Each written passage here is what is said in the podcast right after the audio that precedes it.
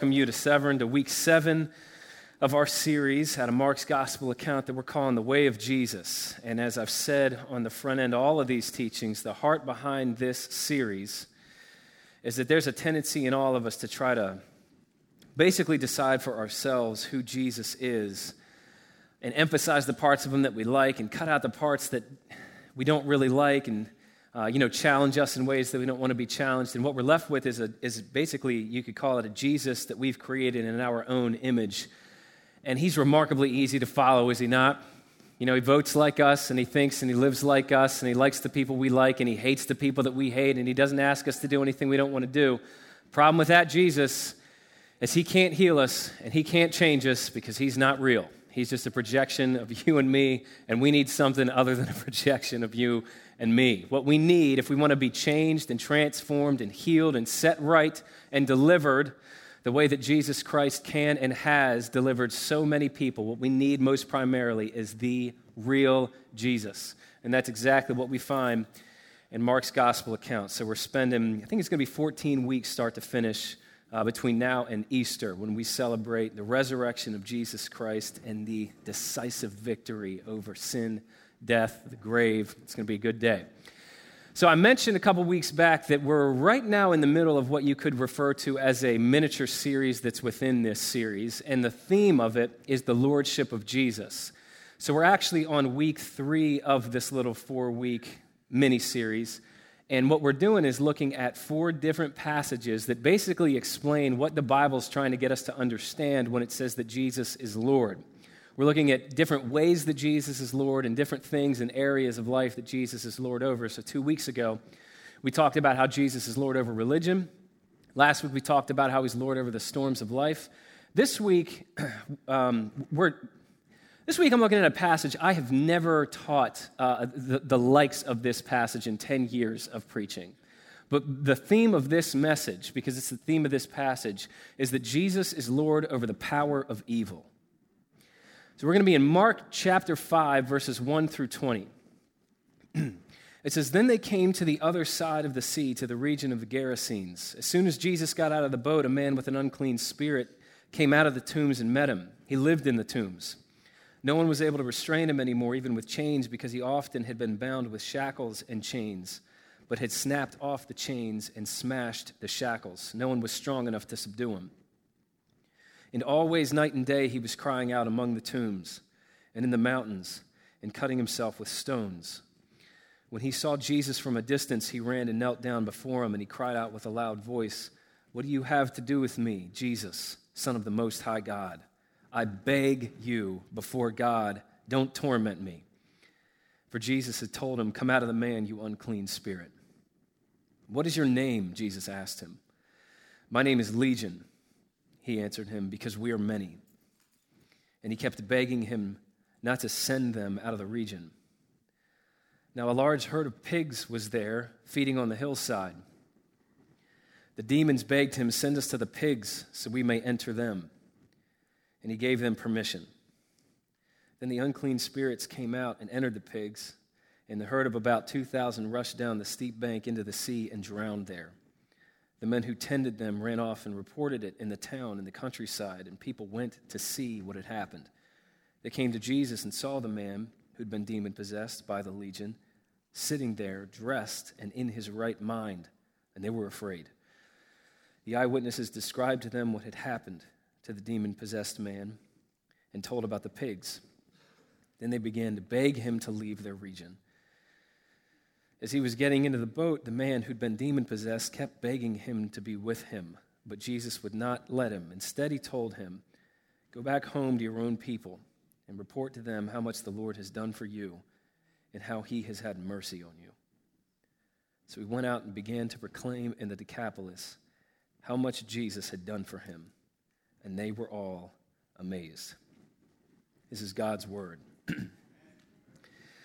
what we're looking at this morning is the it's the largest, it's the most detailed, and it is the most vivid description in the entire Bible of an exorcism. And I have to point this out on the front end. Um, God does have a sense of humor. And I know every Sunday is somebody's first Sunday. And I'm sure there's somebody listening to this right now, and you're thinking, So my friend invited me to church the Sunday that they talk about demon possession. It's because your friend thinks you're possessed by a demon, okay? All right? Don't shoot the messenger.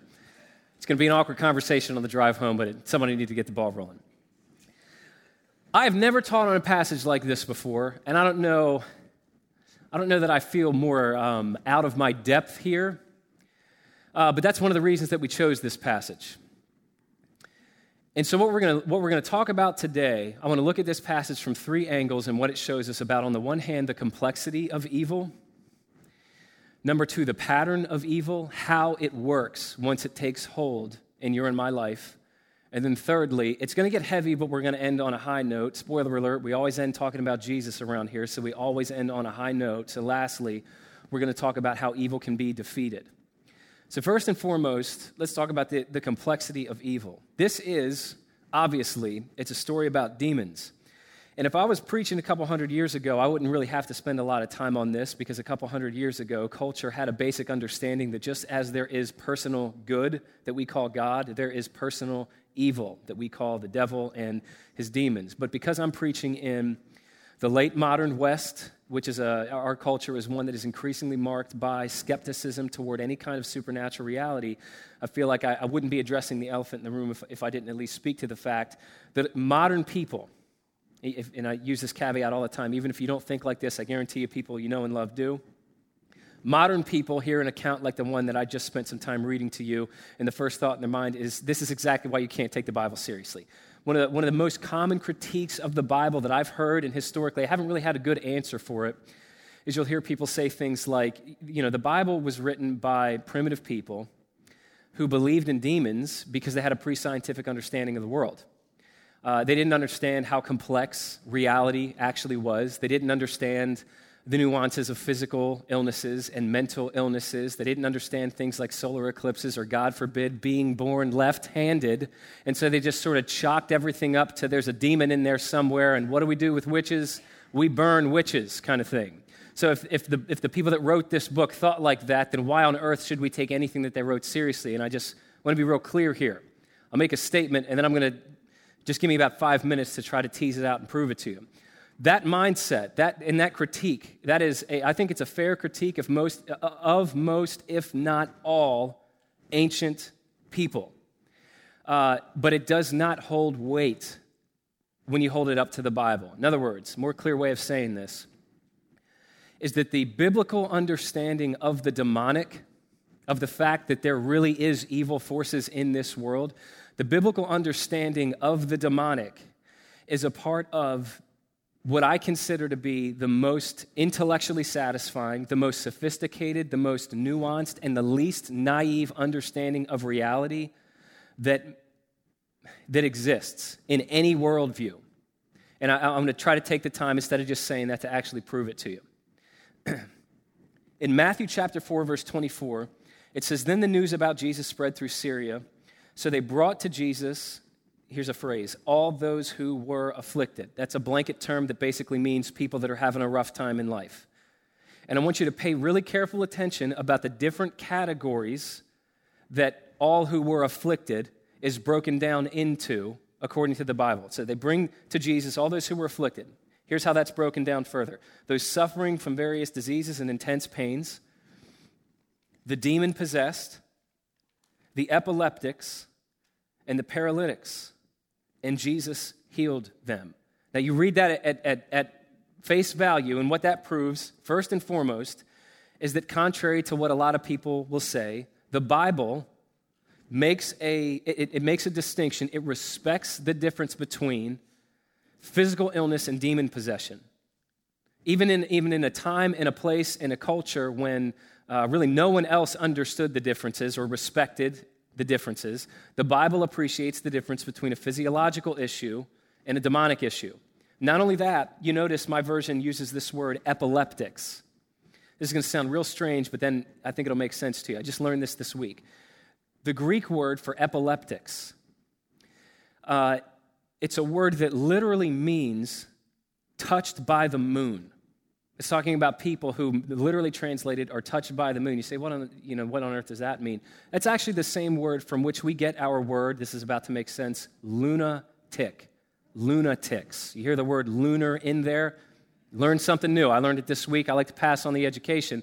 That's a word that literally means it refers to anybody uh, that's dealing with insanity, with irrational thoughts or behavior, or with seizures. My point is, this verse here proves it, and we could look at other examples in the New Testament that prove it, but just this verse alone proves that not only in a time and place and culture when no one else appreciated and respected the differences here, not only did the Bible uh, respect the difference between a physical illness and demon possession, but also a mental illness and demon possession. And I say this to say that when you take the time to study how the Bible talks about the issues that, that we experience just as a, as a race, the human race, uh, and when you take the time to study the way that the Bible talks about the issues that plague individual human hearts, you will find uh, that it is far more nuanced and satisfying and complex than anything you'll find in any other worldview, for instance.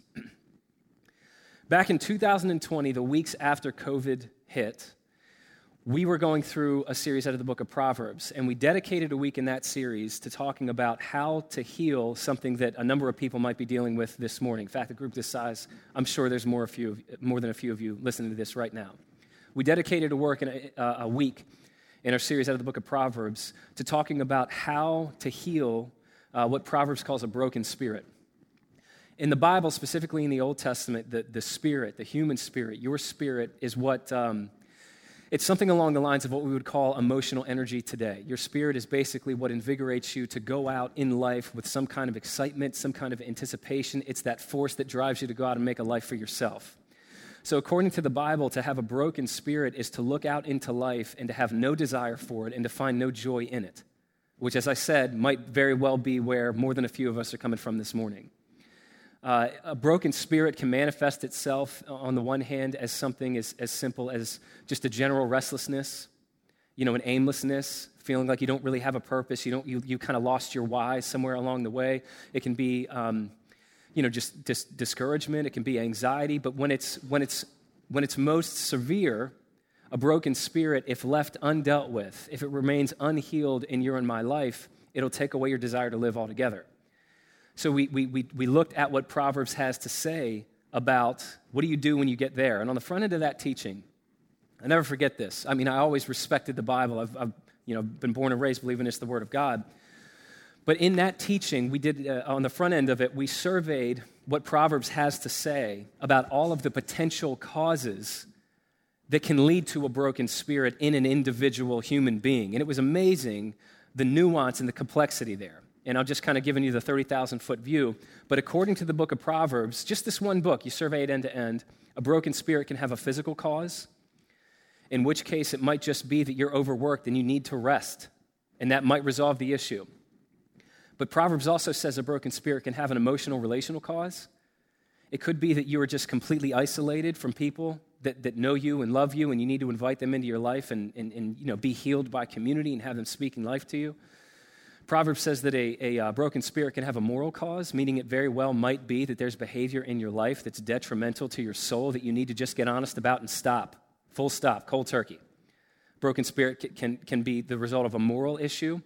Uh, according to Proverbs, a broken spirit can have an existential cause, meaning it might be that you're just having what kind of the more um, psychological world would refer to as an existential or midlife crisis.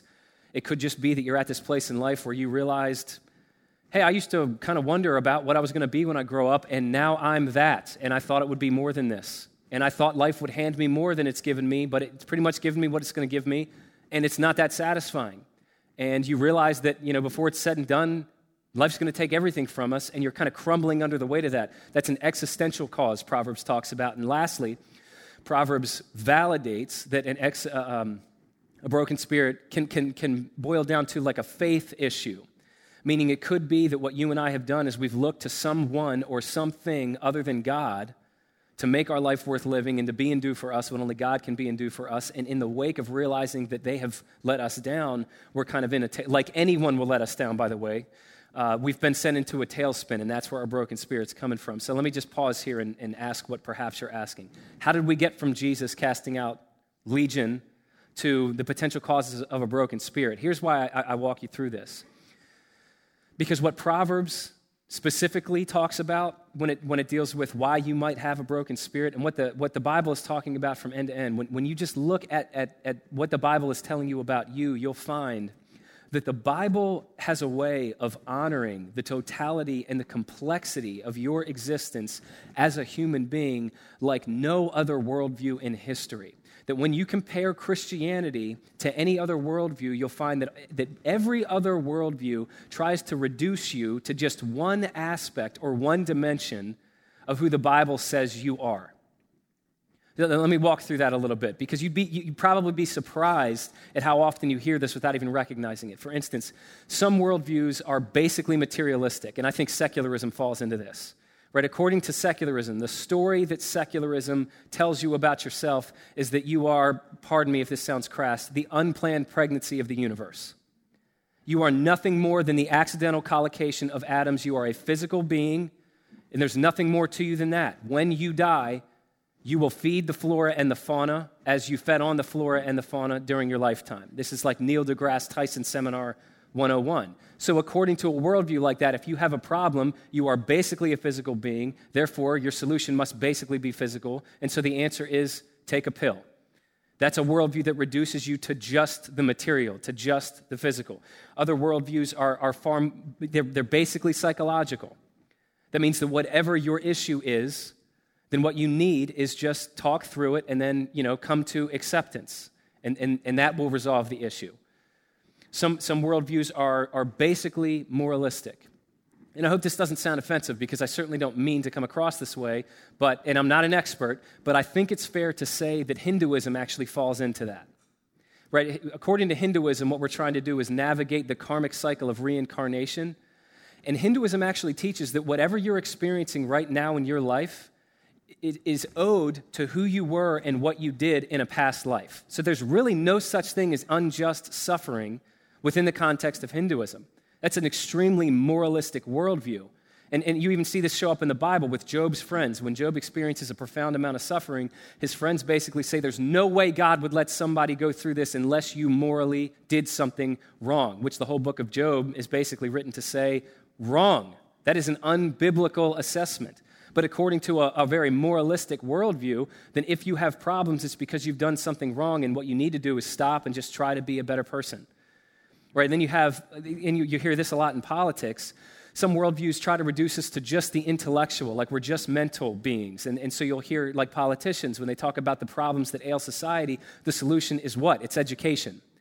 If we just knew more, then we would be better. The problem with that is we have this horrible thing called the internet. You may have heard of it. And I think it's made everything a whole lot worse. I have no idea why they call them smartphones, just being honest. We are the most, oh, and I, I want to be clear here. I think education's great. I think high quality education is a very good thing. But if that's all it took to fix an individual human being or a society, we'd have been fixed a real long time ago. And then you have, of course, some worldviews that are basically superstitious. No matter what your problem is, it has a spiritual cause. There's a demon along the, the line somewhere that we got to cast out, or a generational curse we need to hear, or maybe you had a Ouija board in a closet in the house you grew up in and we haven't dealt with that, or whatever it is. My point is, when you hold up all of those worldviews, those understandings of what ails you or what ails humanity in general alongside the Bible, you'll find that the Bible is far more complex. It's far more nuanced. It's, it's far more multidimensional and satisfying uh, when it comes to what's really going on inside of a human heart. And so, if you were to, to approach the entire Bible cover to cover and ask the question, what is wrong with the world? And what is wrong with me in particular? The answer that you're going to get after surveying all of Scripture is it's complicated. And I don't like that answer any more than you do, but there's a part of us that knows that that's right, which is why it is so difficult to reform a society and why it's so difficult to heal and change and transform an individual human being. It's complicated. And I say all of this to say that if you and I move out into life with a less nuanced understanding of human nature than what the Bible would offer us, if we try to reduce our problems to just physical problems, or just mental problems, or just emotional, psychological, spiritual problems, we're going to make a mess of our lives. So there's the complexity of evil uh, that it might not explain everything that goes on, but it explains far more than people give it credit for. That's what the Bible says. There's the complexity of evil. But from there, and this is perhaps where we get a little bit more unsettling, but I promise you on the front end, we are going to end on a high note. Now let's talk about the pattern of evil, how it actually works itself out in, on an individual level. Um, our English translations, and maybe this is partly because of Hollywood or whatever, but I think the, the way that, that our English versions of the Bible translate this term, demon possessed or demon possession, I think what that, that's wound up doing is, is it's given us a little bit of a false sense of security. All right, maybe it's because of Hollywood, but when you think about demon possession, there's probably an image that comes to your mind. And it's this, um, it's this image of somebody who has completely lost all constitution of their body. Uh, they've been completely taken over by a foreign entity in a very obvious and sinister way. You know, so they're kind of crawling on the ceiling with their head spinning around in circles and speaking with a new voice in an ancient Sumerian dialect or something like that. And the false sense of security there is that as long as that's what demon possession is, that certainly hasn't happened to me. That's kind of an aberration in history if it's ever happened to anybody, really. And so I guess we're safe. The problem with that is that's not really what the Bible uh, teaches when it comes to the influence of the demonic. Interestingly enough, when the Bible talks about a demon possessed person, uh, it never actually uses the word possession. What I mean there is, and I'll, and I'll try to walk this through because it's a little bit complicated. The Bible never talks about demon possession as though you're either not possessed or you are possessed. The Greek word describing a demon possessed person is just one Greek word, and it basically means demonized. It, it's referring to somebody who is under the influence of, a, of, of the demonic. So let me give you two Bible verses that, that sort of maybe unpack this idea in a helpful way. In 1 Timothy chapter 3, verses 6 and 7, Paul talks about the danger of, of pride, something that you know we all struggle with. If you don't, you're more prideful than everybody else because you don't realize that you do. And what Paul says the problem with pride is in 1 Timothy 3, 6 and 7, is that pride, if undealt with, it will bring you under the condemnation of the devil and it will cause you to fall into what Paul calls the trap or the snare of the devil. Pride will do that. And then in Ephesians chapter 4, verses 26 and 27, Paul says that simply being angry with someone, and if this doesn't sober you, I, he says simply being angry with somebody and letting the sun go down on your anger, which is the Bible's way of talking about letting anger fester uh, and become bitterness and resentment Paul says what that anger does when it's undealt with in your life is it provides an opportunity or a foothold for the devil. So you put just those two verses together, and here's the teaching of Scripture. And again, I'll just say if this doesn't make you sit up straight, I don't know that you're really paying attention to this. Paul is saying that, that, that sins as seemingly benign, seemingly benign to us, as pride and anger. Who doesn't deal with pride? Who doesn't deal with anger?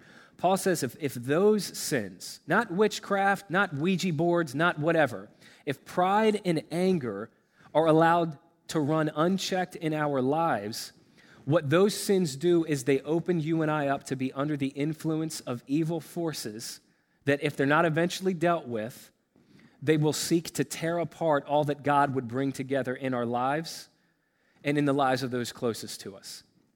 And even though you might not be crawling on the ceiling with your head spinning around in circles, you are, by biblical definition, you are demonized. And so I say all of this to say that the difference between a, a, a, possessed person and a person who's not possessed is not a difference of nature, it's a difference of degree.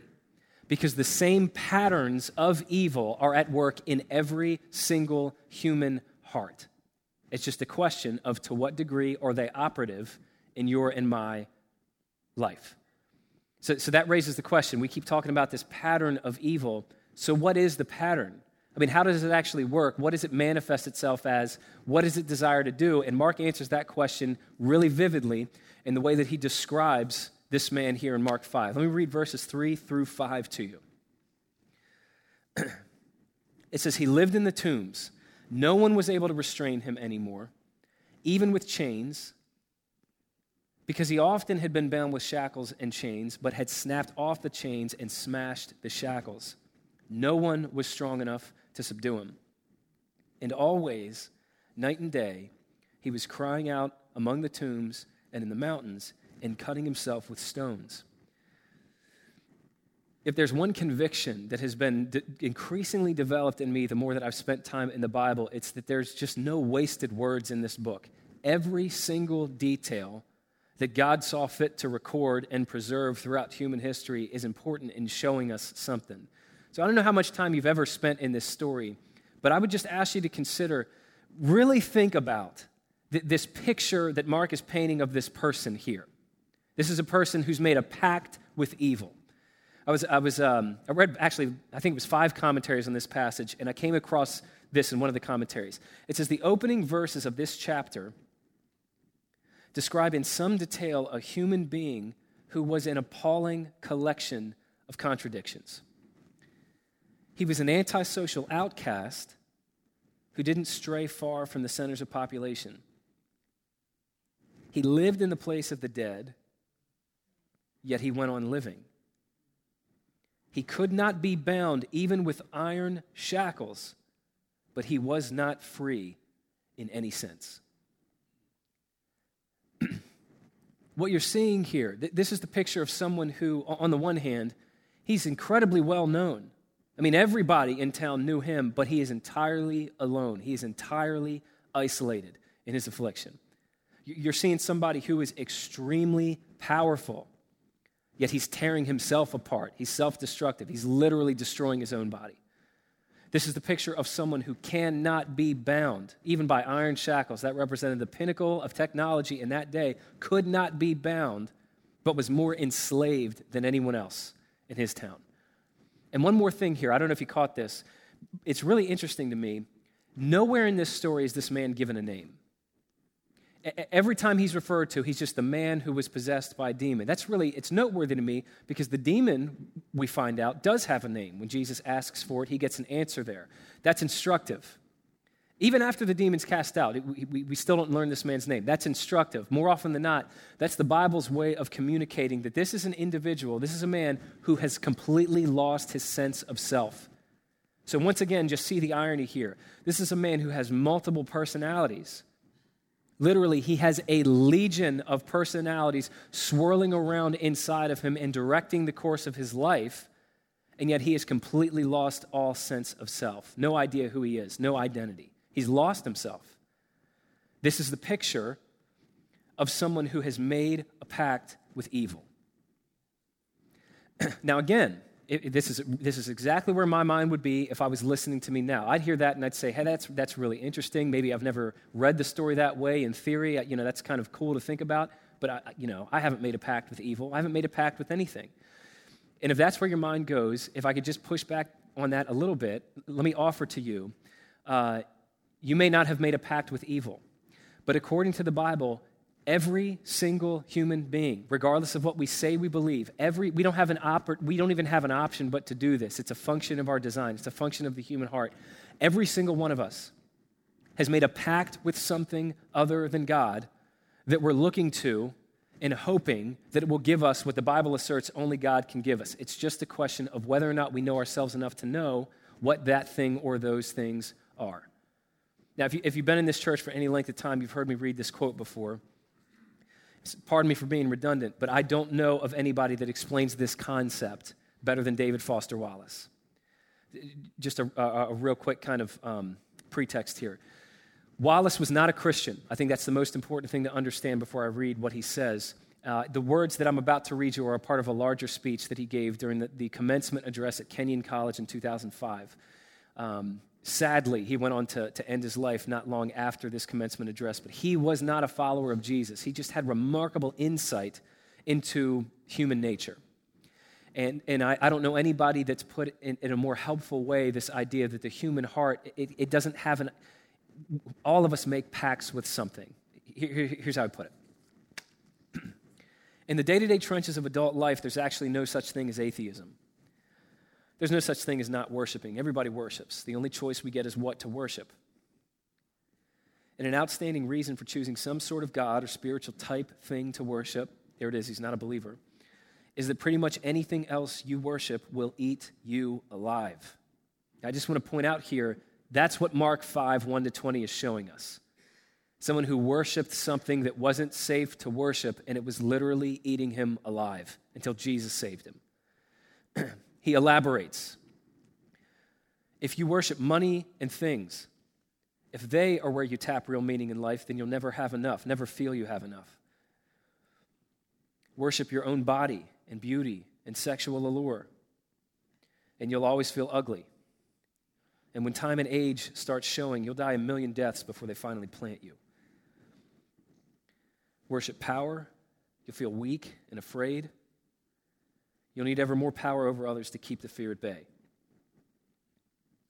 Worship your intellect, being seen as smart. You'll end up feeling stupid, a fraud, always on the verge of being found out.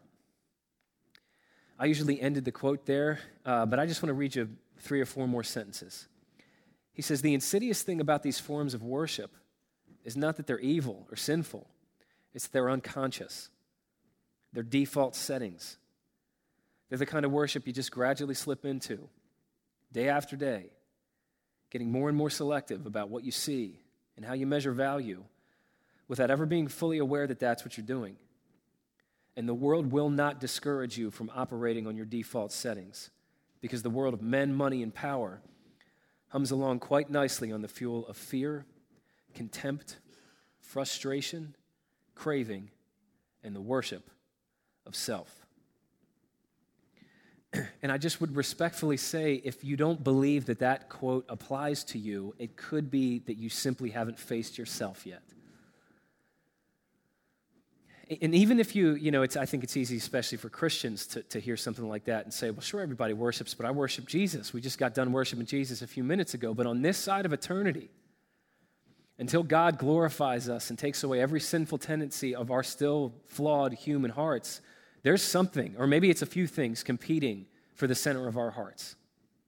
And so the question that this story in Mark 5 should primarily get you and I to ask ourselves, as unsettling as it might be, the question is what is the functional center of my life? Regardless of what I say, regardless of what answers I would put down on the test, what's actually at the center? Meaning, what gets me out of bed in the morning? What's the thing that I turn to again and again to help ease the pain of life? What's the thing that if I have it, I'm, I, I, I, I fear losing it more than anything else? Or if I don't have it yet, I desire getting it more than anything else? Because whatever your answer is to that question, that thing, functionally, that is your master. I think the great illusion of the secular society we live in is that there's such a thing as freedom. We are controlled by the thing we love most. And those masters will, will upend us, they will destroy us, they will take everything from us before it's said and done. That's what David Foster Wallace was saying. That's what Mark's trying to communicate here that any master other than Jesus will drive us like a slave master through life until it drives us off of a cliff if we don't figure out how to get a hold of it. If, that's not, if that remains undealt with. And one final thing I'll say here, and this is probably even more unsettling, so if you can just kind of bear down with me for a second here. I don't know if you noticed this in the description of the man in verse 3. Did you catch that it says no one could restrain this man anymore? What that means is that at one point in this man's life, he could be restrained, he could be contained. But then something happened one day, he crossed this barrier and he was fully out of control. The teaching of, this, uh, of the Bible there is that evil is gradual. That's how it works. It would be great. Would it not be great if, if, if the way the devil worked is he showed up in our life and said, Listen, I'm going to give you whatever the thing it is that you most want. I'm going to give you the high powered career and all the money and all the fame and all the power and all the influence and all the respect that comes with it. But in return, I'm going to, I'm going to turn you into a miserable narcissist that causes incredible pain to the people closest to you and even to yourself. And by the time you're done walking that path, you will find not only did your career fail to satisfy the deep longings of your heart, but it ruined everything in your life along the way. It'd be great if the devil showed up that way. It's not the way he operates. And the picture of this story here in Mark chapter 5 is that evil always seems, not only does it seem manageable at first, it seems beneficial. The little pacts we make, the little compromises we make. This man was powerful because of the pact that he made. There was some, at least, initial benefit. It seems manageable, it seems controllable, it seems harmless. But if left unchecked, sooner or later, you and I will wake up in a tomb wondering, how on earth did I get here? And the answer, according to the Bible, is gradually. That's how you got there. It's about as heavy as I get. So I appreciate you all hanging on. It's about to, we're about to get up out of the hole here, but thanks for being here with me. If we've talked about the complexity of evil and the pattern of evil, then let's just let this raise the question that it naturally raises. Because if it's true, what, what Paul is saying, with even these benign sins like pride and anger, which every one of us, if we had a shred of self awareness, we can say, yeah, that, that, uh, those dwell in my heart to a greater degree than I realize. If this pattern of evil, if it exists in all of us, because none of us love the Lord our, our, God with our heart, mind, soul, and strength, and center our lives perfectly on Him and rest fully in His finished work, if the pattern is at work in us because we're making pacts with things and looking to something or someone to be and do what only God can be and do for us, then the question this, of course, raises is how on earth can evil be defeated? That's where we're going to end. and the clear teaching of this passage is that we defeat evil by recognizing who has power over evil and connecting with that person. And I'm going to go out on a limb and say this probably doesn't surprise you, but the person who has the power over evil is the Lord Jesus Christ. In this passage, what we're shown here is that Jesus speaks to a legion of demons, an army of demons, and they do whatever it is that he tells them to do instantly. And if you were here last week, you kind of noticed the same theme when Jesus spoke to the storm.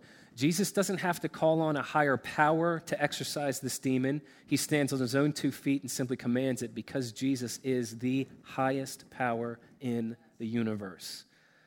But in dealing with these demons, Jesus sends them into a herd of pigs, which of course raises the question what the heck is that about? I read two sermons on this passage and five commentaries, expecting you to ask me the question that I would ask, which is what do pigs have to do with this? These poor pigs hanging out in the field and they get dragged off of a cliff. What's going on there? If there's no wasted detail in Scripture, what are we meant to learn? And what I found is people don't really agree about this. There's lots of object lessons you, you, you, could pull from this. On the one hand, perhaps sending the demons into this herd of pigs shows exactly how valuable a single individual soul is to Jesus. He had no problem destroying 2,000 pigs for the sake of one poor soul. That's a very comforting thing to me. Another thing that, that you could draw from this, and this is a, a lot more sobering, is that Jesus sent the demons into the pigs to show us what evil desires to do if left unchecked in our lives. I mean, immediately when they take hold of those pigs, it drives them, it controls them, it sends them off a cliff and kills them. That's a great metaphorical picture of what evil wants to do in your and my life to completely put both hands on the wheel, drive us off the metaphorical cliffs of life, and drown us in the, in, in the ocean of despair, whatever. But I think underneath all of those surface level observations, there's one extremely important lesson here to understand it, you just need to, basically, you need to read this story through the lens that Mark's original readers would have read it through.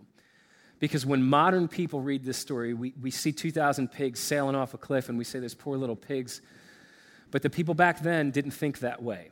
They didn't see these poor innocent animals hopping off a cliff. They saw a whole lot of money sinking in the ocean. They saw generational wealth being sacrificed for the sake of this one man. And when you zoom out from that far enough, what's clear, and I really believe this is exactly how Mark's original readers would have read this, and hang with me because we're almost done here.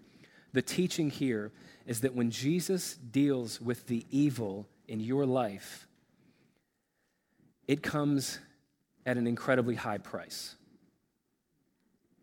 And the question that this passage begs just, just picture you're reading Mark's gospel for the very first time. You don't know how it ends. The question that this begs after Mark chapter 5, verse 20 is okay, if it costs that much to deal with the evil in just one human heart, then what's the price that needs to be paid to deal with the evil in us all? How much would that cost? And the answer comes at the end of Mark's gospel. It's an amazing thing. You read this when Jesus heals the man, we're told, just like that, he's clothed, he's in his right mind. And it almost looks like, man, Jesus just snapped him out of it. But you get to the end of Jesus' life, and what you'll find is the, the reason that Jesus could deal with the evil in this man's heart is because he essentially, at the end of his life, he exchanged places with him. I mean, the parallels are undeniable. You look at Jesus at the end of Mark's gospel account, and you'll find that Jesus, just like this man, Jesus himself, knows what it is to be stripped naked. Jesus himself is calling out, his body broken and bleeding. Jesus himself is, is incredibly well known by everybody. He's a spectacle, but he's crucified out the gate. He's completely alone, he's completely isolated in his suffering. And before it's said and done, just like the man in this story, Jesus Christ himself was driven into a tomb. That's how Jesus dealt with evil. And what the gospel is showing us there is that Jesus absorbed evil into himself. He took it on himself on the cross and he put it in the grave so that he could wipe out evil without having to wipe us out. And it's only in seeing that and understanding that that evil can be defeated in your and my life. And, and here's why. Here's why. It's one thing to know in an intellectual way that Jesus Christ died by Roman crucifixion, but when that knowledge becomes personal, meaning when, when you begin to understand that Jesus went through everything that he went through because that was the only way to deal with the evil in your life without ending you, when you understand what it cost him, you begin to understand how valuable you are to Him, how loved you are in Him, and how safe and how secure you are because of His life, His death, and His resurrection. That's the only way that evil can be defeated in our lives because the more that we understand what Jesus has done for us and what it means for us, the more we realize that no one and nothing in this life could possibly give us what Jesus Christ gives us. So we stop asking them to. I'm going to call the worship team up. We're going to end with this. A little while ago, I was listening to a pastor who used to preach out in Portland. He said something that really hit home with me. He said, The goal of the Christian life is to have Jesus as our God, and everything else is a gift. And the problem in our lives is that we get it reversed. That we treat Jesus as just a gift and we ask everything and everyone else to be our God, whether our spouse or our kids or our careers or our bodies or, or, our possessions or whatever it is. We rest the weight of our existence on these things, expecting them to save us, to satisfy us, to heal this deep wound inside of us and to make our lives worth living. And whether or not we want to admit it or not, because it's a painful thing to admit, that more than anything else is what leads to all the breakdown we see in this world all the breakdown we see in our relationships, and the breakdown we experience in our individual personal lives. I was struggling to figure out how to end this teaching. I got up at five in the morning and I wrote this. I didn't have time to get real acquainted with it, so I'm just going to read it to you word for word. And We'll end with this. I know I've said that like seven times now. We're actually going to end this time. the more the gospel comes home to us, the more we'll realize no career could give me the significance that Jesus Christ has given me. No amount of money could give me the security that Jesus Christ has given me. And no human being could give me the love, the identity, the sense of purpose that Jesus Christ has given me. Those needs are met in Him in an infinite way. And as we realize that, we grow in the ability to stop asking everything and everyone else to be and do what only Jesus can be and do for us.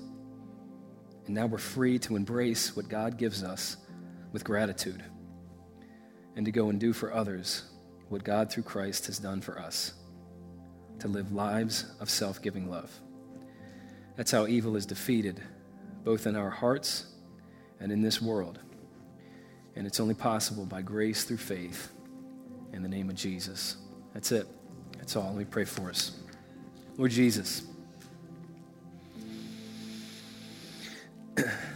thank you for loving us. Loving us so much, you were willing to take the place of that poor, hopeless demoniac in Mark chapter 5. Willing to be stripped naked, willing to have your body broken,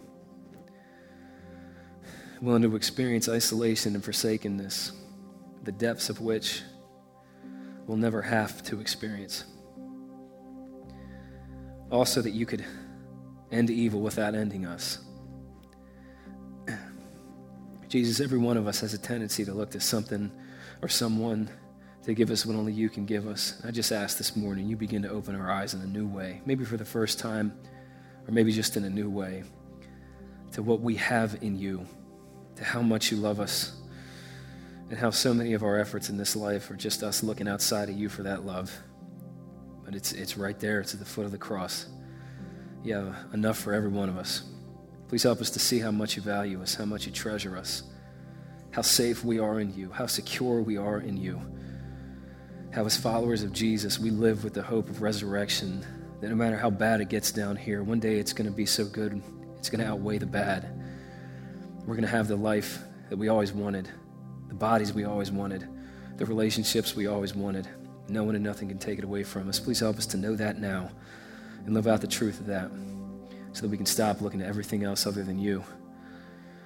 So that we can be so changed by your self giving love, we can show it to the person you, you placed in our life. We know nothing makes you happier than that. That's what we want to do, Father. It's the greatest life there is. Thank you that the Lord Jesus Christ is the Lord over the forces of evil. It's in his name we pray. All God's people said, Amen.